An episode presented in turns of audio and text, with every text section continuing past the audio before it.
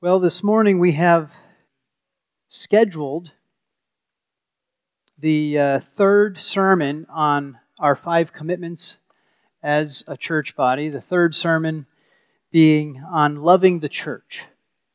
Loving the church. Which does not sound like a Mother's Day sermon. And it's not. It's not a Mother's Day sermon but it does connect to Mother's Day. We'll, we'll be able to uh, not artificially make that connection. But first, I just want to remind us what our commitment is and the foundational scriptures once again. I hope that by the time these five sermons are done that we will all have memorized what the five commitments are and grow have grown in knowledge of what they mean. but I don't think we can overread these commitments in helping us to grow in our knowledge and our understanding. So, our commitment to contending for the faith is a reflection of our love for the church of Jesus Christ. The Holy Spirit dwells in each Christian, but he dwells in a special way in the body of Christ. In fact, we understand that there is no ordinary hope of salvation apart from ongoing fellowship with the church. This means each of our members is committed to the health of our local church, and our church is committed to the health of the broader church in our nation and around the world.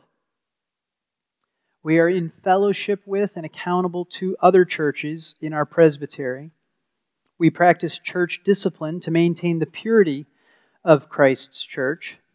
And we are committed to advancing Christ's kingdom through the training of pastors and the planting of more faithful churches. A few foundational scriptures that we can cite here are 1 Timothy 3:15, which speaks of the household of God, which is the church of the living God, the pillar and support of the truth. And 1 Peter 2 4 and 5, which says, And coming to him as to a living stone, which has been rejected by men, but is choice and precious in the sight of God. You also, as living stones, are being built up as a spiritual house for a holy priesthood to offer up spiritual sacrifices acceptable to God through Jesus Christ. And then 2 Timothy 2 2 says, The things which you have heard from me in the presence of many witnesses, entrust these to faithful men who will be able to teach others also. So, going back to that statement, our commitment to, to contending for the faith is a reflection of our love for the church of Jesus Christ. 2 Timothy 2 2 connects directly to that. Our commitment to contending for the faith is a reflection of our love for the church of Jesus Christ. Then I'm going to reread that 2 Timothy 2 2. The things which you have heard from me in the presence of many witnesses, and trust these to faithful men who will be able to teach others also. So it's for the benefit of others that our private conviction becomes public contending. You don't bother arguing for truth publicly unless you care for others. If all that mattered was that you had the truth, you could avoid a lot of hassle, struggle, trial just by being quiet. I've got the truth. That's all that matters. But because we care for others, therefore, our private conviction means teaching others, means that we want others to be able to grow in knowledge of what it means to pass on these truths, to pass on these words, and what those faithful, true words are. Why? Because we care about others, the next generation, and the generation after that, and that, and the next. So, what I want us to see is the relationship first between this loving the church and the previous sermon on fighting for the truth. Fighting for the truth really comes about because of our love for the church and our desire for her to be healthy and to grow and to bear fruit for Christ. And so the next statement says the Holy Spirit dwells in each Christian, but he dwells in a special way in the body of Christ. So even though we have personal conviction, individually we make mistakes all the time in those convictions, right? Everyone's got ideas that are wrong, that we're convicted, that we're, that we're convinced are right, and that we're convicted about, all right? Everyone has these personal convictions, but we err. And yes, God has promised to reveal His truth to us, but He has never promised that any individual person or individual church will be the pillar in support of the truth. You are not the pillar in support of the truth individually. We, as a body, even though there's a lot of us here, are not the pillar and support of the truth. We are part of the church, universal, that is the pillar and support of the truth. We're part of it as individuals and then as a body. And so this is what we mean when, he say, when we say he dwells in a special way in the body of Christ. Yes, we have been given the gift, the wonderful gift of the Holy Spirit that dwells in each of us individually but we also have the knowledge that we aren't alone, but that we are together His body. Not individually His body, but together His body. Living stones being built up as a spiritual house for a holy priesthood, all together. So, with that introduction to recognizing the, the bigger picture that loving the church doesn't just mean loving myself, right? Loving the church doesn't just mean loving myself. It doesn't just mean loving my family. It doesn't just mean loving this body of believers. But loving the church means recognizing the big picture of the fact that God has always had a people for himself that he is building and saving. Building up into a glorious, holy temple filled with a royal priesthood. What a, what a grand picture, but it's not, it's not the picture just for us here, right? It's not something that's going to be accomplished right this minute. It's not something that's going to be accomplished through the building of a glorious physical building. It's the glorious church of Jesus Christ, which is made up of all believers throughout all time. All time. Not just now, not just in the future, but all those believers into the past, even back into the Old Testament, the people who were set apart by God for Himself, believed in the Savior that God would send. They were saved the same way that we are saved by the blood of Jesus Christ, not by the blood of bulls, not by the blood of any earthly lamb, but by the blood of that perfect Lamb of God. And so we are all one. We are all one. And that's part of why it's delightful for us to recognize that by reciting some of these old creeds.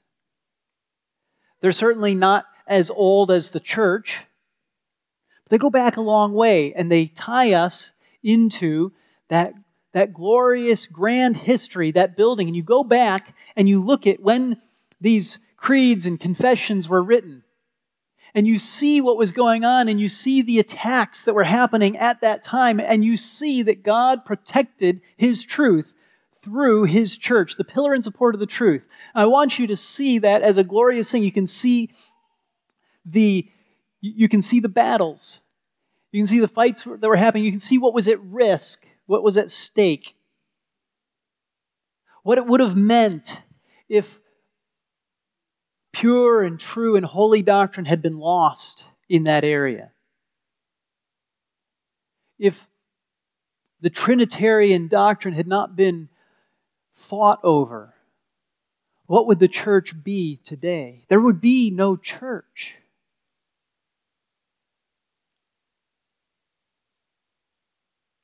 And so, looking back, I want you to grow in love for the church as a whole. I want you to grow in love for the universal church, we call it.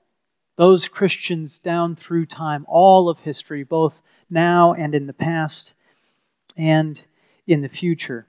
And see the glorious thing that God is doing by building His church and through His church.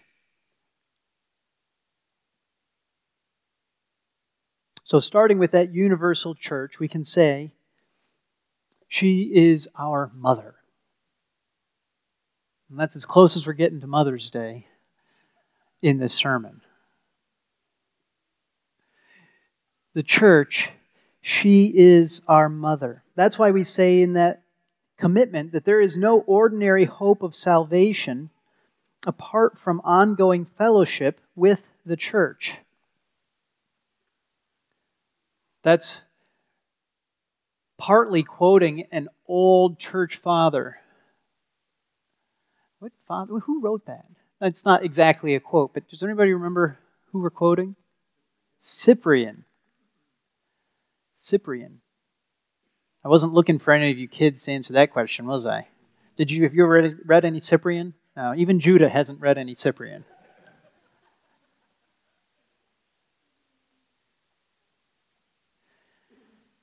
The church is our mother. Now, how can I say the church is our mother? Well, it's simple, really. Unless the church remained, unless the church had persevered, unless the church continued to do her work, there wouldn't be anybody to preach the good news, and nobody would hear the good news, and nobody would repent and believe. And you and I would not be here gathered in the name of Jesus Christ unless the church had been doing her work. So look at the past, look at the look at the many people who have gone before you. Maybe this is, maybe you are a first generation Christian. It's not your parents that are responsible for your salvation. Maybe you are a 23rd generation Christian. It's still not your parents. They have to look to their parents and their parents and their parents, and you just go back and, and you see, oh, we needed the church to be proclaiming the good news day after day year after year, this truth had to be passed down. And so we desire to pass it down. You get to the end of our statement, you see our commitment to training pastors and planting more faithful churches, to passing on these things, as we read in 2 Timothy, to other faithful men. And you realize, yeah, this is what's been going on, and this is what we want to see continue. It's a glorious thing to be part of the universal church. It was only because of her faithfulness that we were birthed as Christians. And so she is our mother. She is our mother. And so we love her for this. Aren't you thankful for those previous generations and their work? Aren't you grateful for all that they sacrificed for all the fights that they engaged in, for all of the personal purity and holiness that they worked towards. All of these things, we look back and we say, yeah, if we have any self awareness, if we have any gratitude in our hearts, we say, yeah, I'm, I love her. I'm thankful for her. I love the church. Just like if you have any gratitude in your heart, you look at your mom and all the things that she's done for you and you think, yeah, I'm, I'm grateful for her. I'm thankful for all that she has done. it's also easy to see how we would call the church our mother when we read that she is the bride of Christ. That kind of begins to make sense. You see the fruit, right, of the church. If he is the bridegroom, and he's loved her so completely that he died for her, we must also love her because we are to love what he loves. We are to love what he loves. But it's very difficult to understand what it means to love the universal church. If, if we could just have that as our duty, it would be practically impossible, but it would also be very easy for us to never feel any qualms because the universal church is all people who have put their faith in Jesus Christ throughout all time. It's very ethereal, philosophical, theoretical. And so, because it can be hard for us to understand what it means to love the universal church, I want us to look at an example, an amazing example, of somebody loving the church and see what we can learn about how to love the church ourselves. I'm going to read to you Exodus 32, verses 7 through 14. Please stand for the reading of God's Word. This happens while Moses is on the mountain meeting with the Lord. Then the Lord spoke to Moses Go down at once, for your people, whom you have brought up from the land of Egypt, have corrupted themselves. They have quickly turned aside from the way which I commanded them. They have made for themselves a molten calf and have worshipped it and have sacrificed to it and said, This is your God, O Israel, who brought you up from the land of Egypt. The Lord said to Moses, I have seen this people, and behold, they are an obstinate people. Now then, let me alone, that my anger may burn against them, and that I may destroy them. And I will make of you a great nation. Then Moses entreated the Lord his God and said, O Lord, why does your anger burn against your people, whom you have brought out from the land of Egypt, with great power and with a mighty hand? Why should the Egyptians speak, saying, With evil intent he brought them out to kill them in the mountains and to destroy them from the face of the earth? Turn from your burning anger and change your mind about doing harm to your people. Remember Abraham, Isaac, and Israel, your servants, to whom you swore by yourself, and said to them, I will multiply your descendants as the stars of the heavens. And all this land of which I have spoken I will give to your descendants, and they shall inherit it forever. So the Lord changed his mind about the harm which he said he would do to his people. This is the word of the Lord. Please be seated.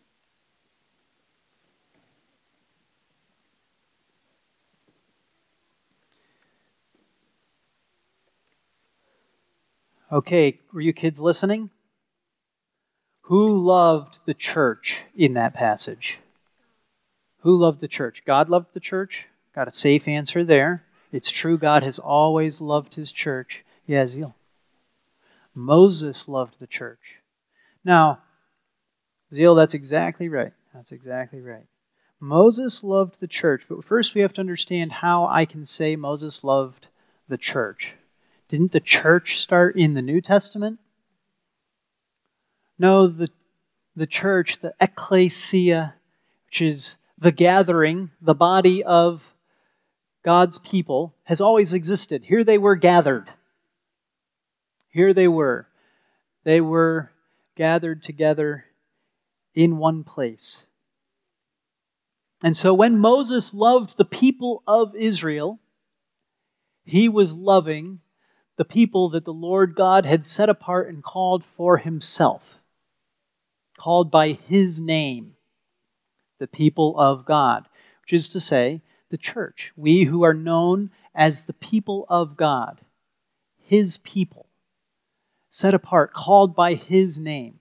We are the same as them. We are the church. They were the church. And so Moses loved the church.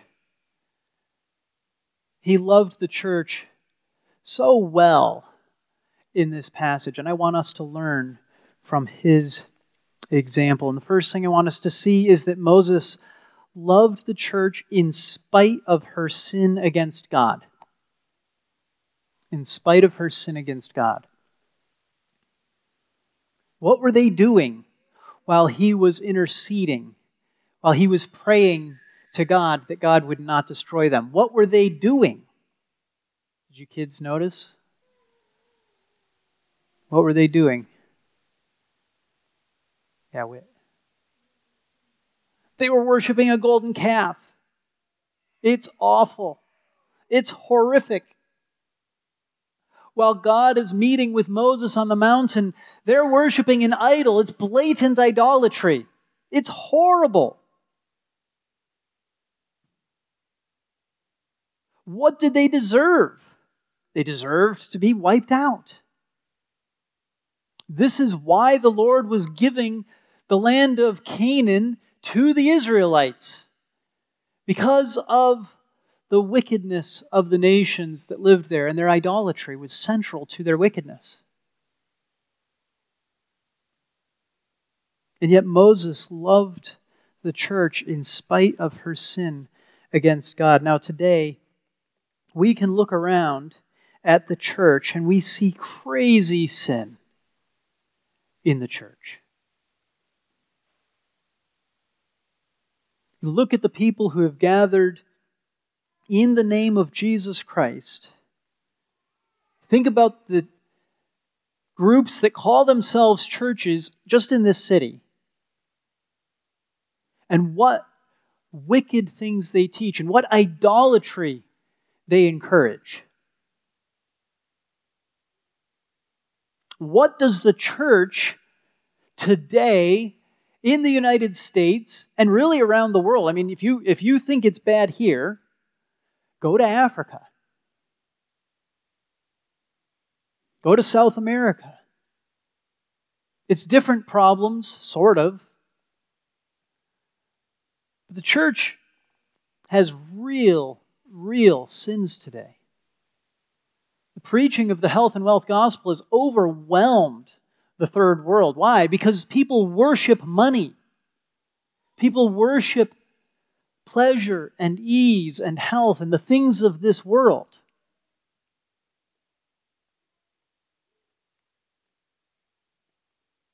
And so we look around and we see the sin. We see the idolatry of the church today and we think, oh, it's awful. How could anybody love this church? Moses loved the church all of the rest of them. The, the church wasn't spread over the whole world at that time. The church was all gathered right there at the foot of the mountain. And the priest, Aaron, his brother, from him down, everybody was worshiping a calf. Moses was the only one who wasn't there aside from Joshua. Joshua was up halfway up the mountain or something, right? Everybody else. The whole church is down there, and what are they doing? They're worshiping a calf. It's easy for us to begin to despise the church. When we look and we see false teaching, when we see the fights that happen in individual churches, between churches, between people, you see the false teaching, you see the idolatry, you see the sin, and you look and you look and you look and you just see sin everywhere. And you think, yeah, the church? Who needs it? Really? Who needs it? I can just go home and have myself a little home church, read my Bible. The Bible's good. People are bad. You're not wrong. You know what the problem with your plan is, though? That's what I say when people talk about wanting to move to another country that's got fewer problems than the United States. Problem is always wherever you go, there you are. People are sinful, aren't they? and you are no exception. So you go alone in your room and begin to worship the Lord by yourself. And the only thing that's changed isn't that there's no more sinners. The only thing that's changed is he has not promised to be where one is gathered in his name. And so, in spite of the sin, the idolatry, the false teaching, the wickedness, we do not begin to despise and hate the church. We must still love her the way that Moses did, though they were all given over to sin against the Lord. He still loved them. He still loved them. Jesus, of course, is a great example of this as well when he looked around at the people and he saw their sins. He saw their wicked teachers, bad, false teaching. And he had compassion on them because they were like sheep without a shepherd.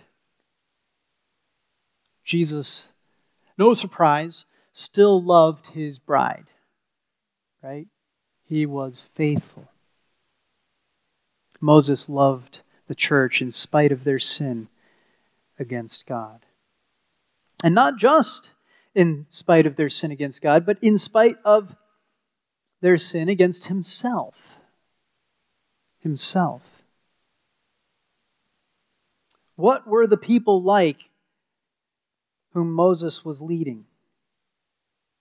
These were grumblers.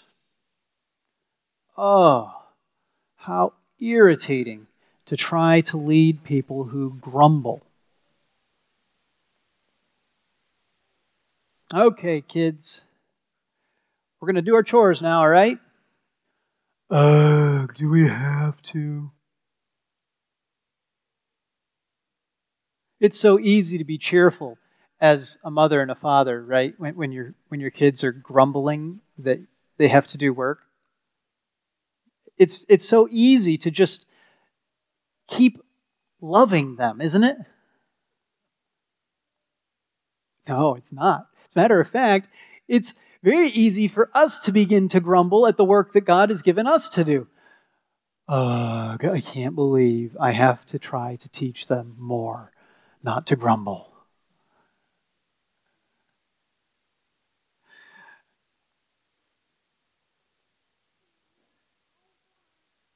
These were not just grumblers that Moses was leading, but they tried to rebel against his leadership under God every chance they got. They were always trying to throw him under the bus. Everything that they saw as bad, they blamed Moses for.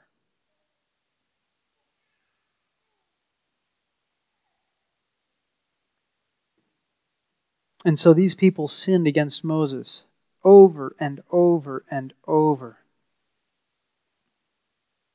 It's a lot easier to love theoretical people you've never met than people who sin against you and sin against you and sin against you again and again and again, right? But Moses didn't love theoretical people, he loved the very people who were sinning against himself. And oh, what love he demonstrated, didn't he? It was at a cost to himself as well. He had no interest in what he could become if it was at the cost of the people of God. He had no interest in what he could become if it was, if it was at the expense of the church of Jesus Christ.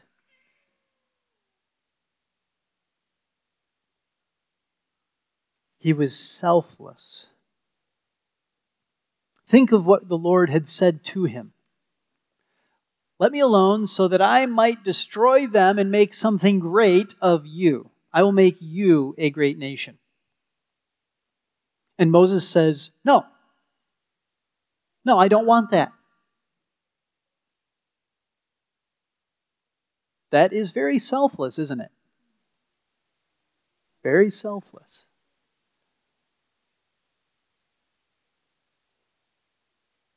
Are you willing to make sacrifices yourself for the benefit of the church of Jesus Christ? Give up blessings that you could have so that the church will have blessings instead.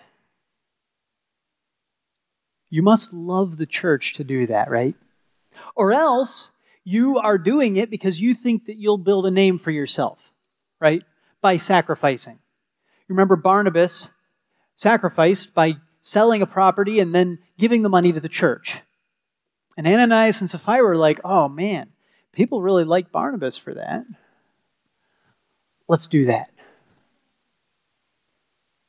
And so they sacrificed by selling a property and giving the money to the church, right?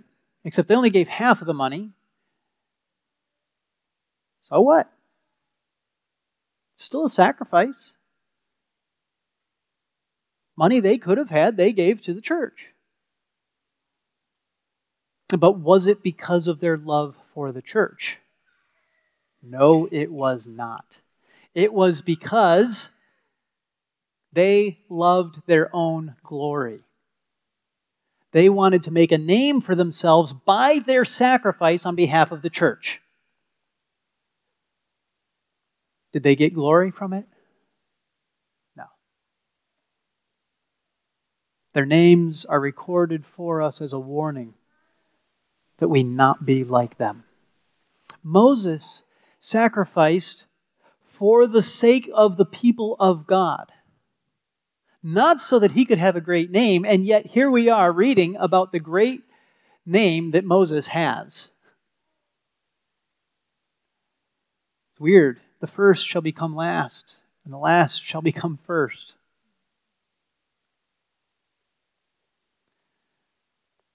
So Moses loved the church in spite of her sin against God, in spite of her sin against himself, and at a cost to himself.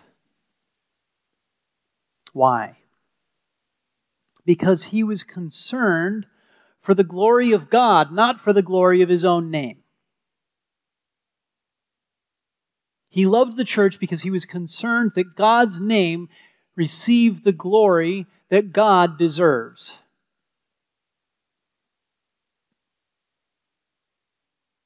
We're tempted to think about what it will mean for how people view us rather than how they will view God. But you look in this passage and you see that Moses speaks to the Lord and he says, why should, verse 12, why should the Egyptians speak, saying, With evil intent he brought them out to kill them in the mountains and to destroy them from the face of the earth? what is Moses saying to the Lord? He's saying, God, the Egyptians won't glorify your name from this, and you just saved the people from the land of Egypt. Of all the people who should now be glorifying your name, who should see your glory and your majesty, who should see the perpetual love that you have for your people, it should be the Egyptians right now.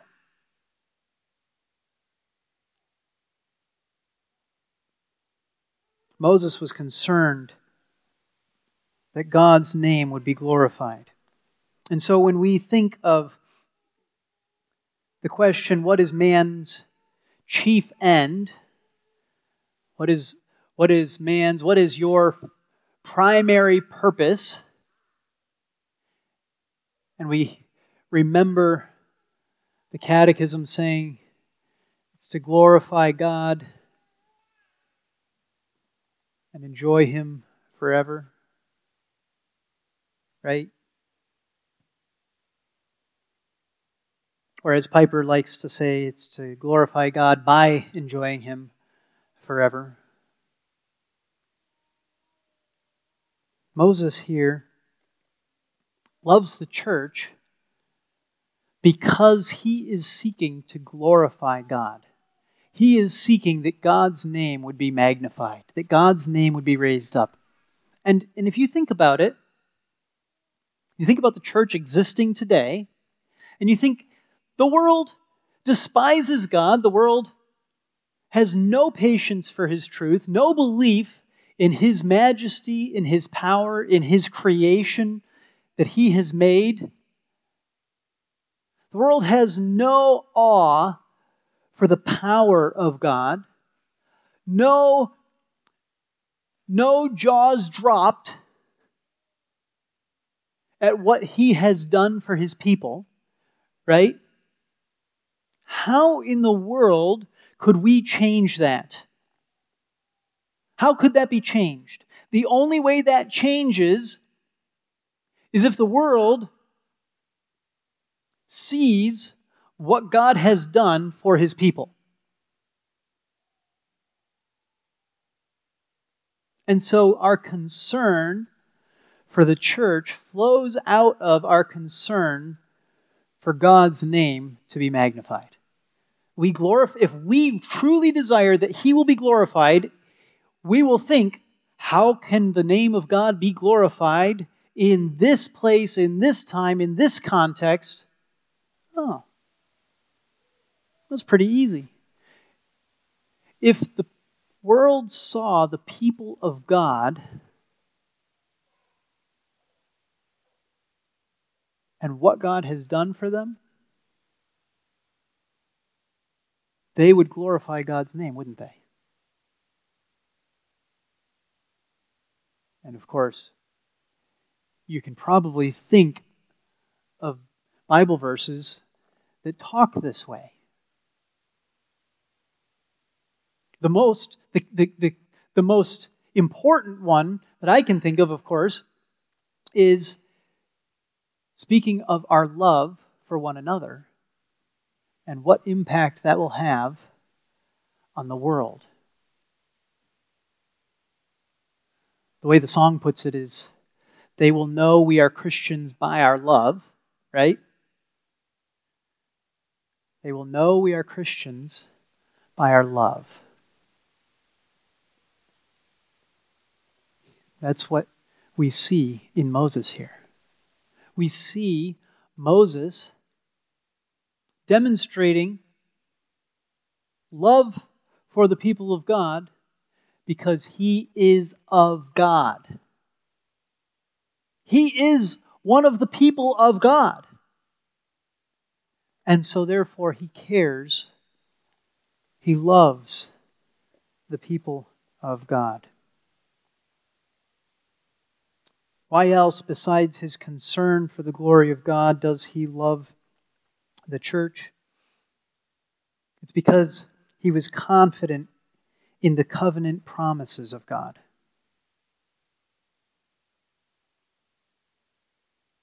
He knew history. He knew what God had said. And so when God says, "Leave me alone that I may that I can destroy them," Moses doesn't leave him alone in order to let him destroy because he knows what God has said.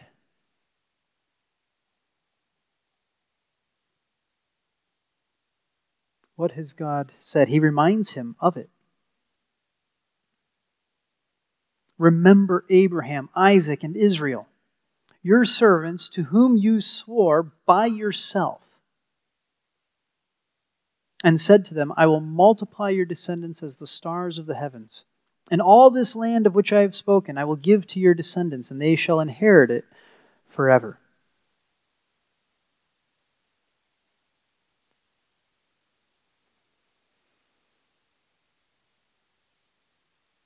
What a beautiful thing. Moses was confident that God's word was true, and therefore he loved the church. In spite of her sin, in spite of her many flaws, in spite of the fact that, yes, he also got impatient with her, because he knew that God had covenanted with his people, sworn by himself. None of us swear by ourselves, right?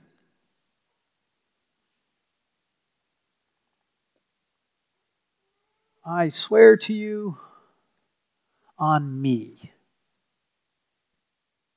God does that.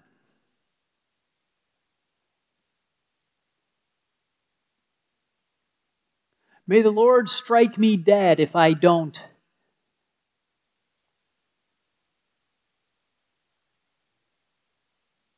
Right? We swear by God, and God swears by God. And God said that he would establish his people in the land. And so Moses says, God, no, wait. You remember what you said.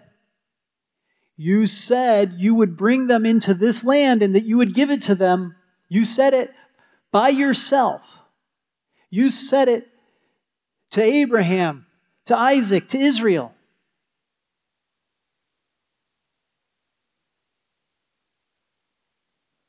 And so he stands between God and the people with love for the people, in confidence in the covenant promises of God. So we see how Moses has loved the church.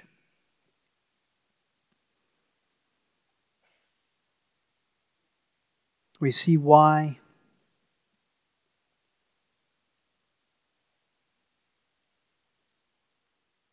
What exactly did he do? He prayed for her. He prayed for her. That's what it means to say he entreated the Lord. He was praying. How quick we are to think that all our work is what accomplishes everything. Uh, Moses had done a lot, you know.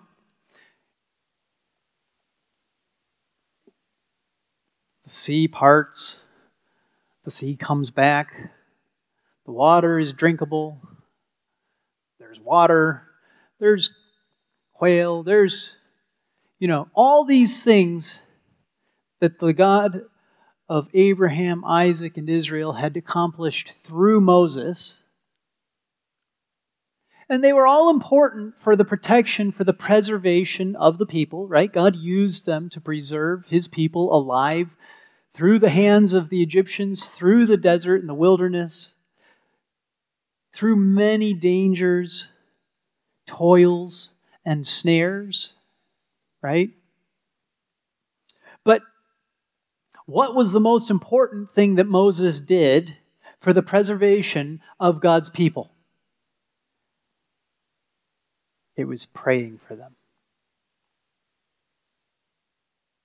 By far, the most important thing that Moses did was pray that God would not destroy them. And so, in reality, our prayers are more powerful than our works. Our prayers are more powerful than our works.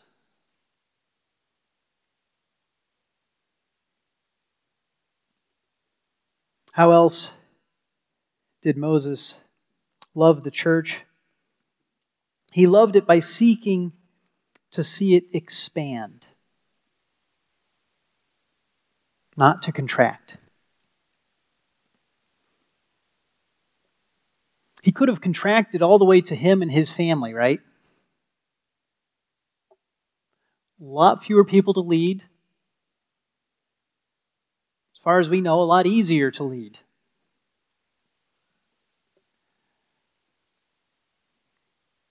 But Moses desired to see the church expand. A growing church and planting churches is actually part of loving the church. It's actually part of loving the church to desire these things. It's easy to see a small, comfortable church that serves us, meets all our needs, as desirable. Right? It's without many challenges, without much work without much cost, without much need to love.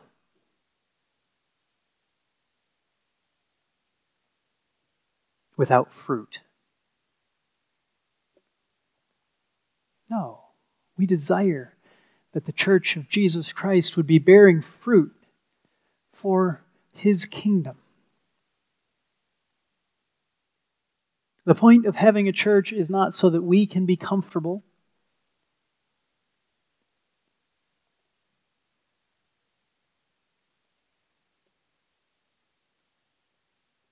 We desire, as we love the church, to see it expand. And then, last but not least, Moses loved the church by loving the particular group of God's people that was in front of him. As I said earlier, there was no theoretical people. That Moses, it was a it was a real people that Moses was loving. Insofar as there were theoretical people, they were future. They were future people, right? He did love the future people by desiring that the church would grow, that the church would bear fruit. He looks to the future, he preaches sermons to the present. He says to the people, When you go into the land, remember your God. When you have ease and peace and plenty and prosperity, and the land is flowing with milk and honey, you'll be tempted to forget your God. Don't forget your God. None of those people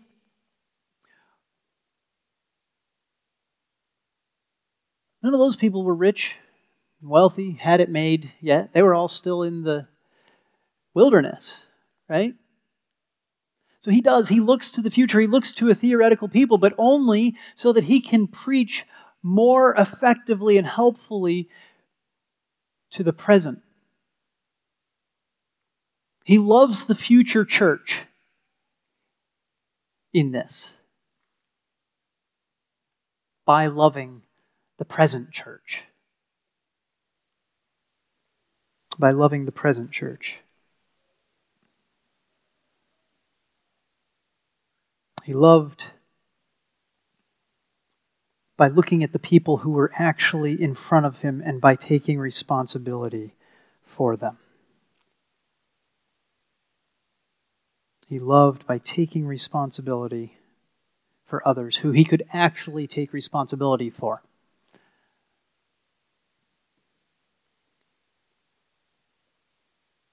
So, this is one example in Scripture, beautiful example. Moses, who dares to intercede for the people of God when they are at their worst with God Himself, and God hears him. What a wonderful thing. What a wonderful picture for us to have. That as we see the church, we grow in love for her like Moses did.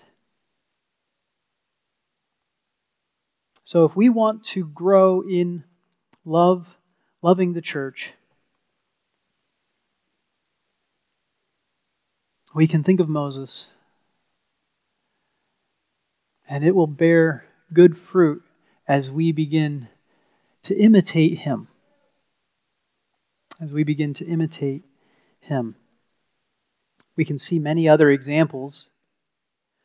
One great example is when the Apostle Paul writes to the church in Corinth and says that he's jealous for them because he had prepared them to be part of this bride, to, to be pure and holy. He desires them to be faithful. Moses goes down the mountain and certainly desires that the people will be faithful.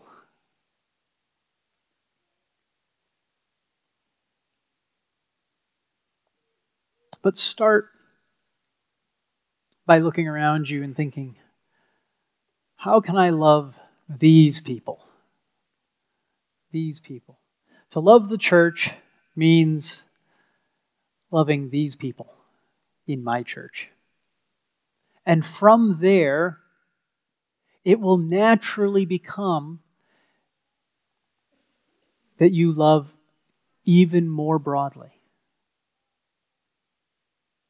You will begin to see the church universal as you begin to realize the church particular, right here, Christ Church. As you begin to love real sinners here, people who sin against you, you'll begin to realize how great Christ's love is for his bride. And you'll be able to actually love the church universal. It won't ever work the other way around. Not really.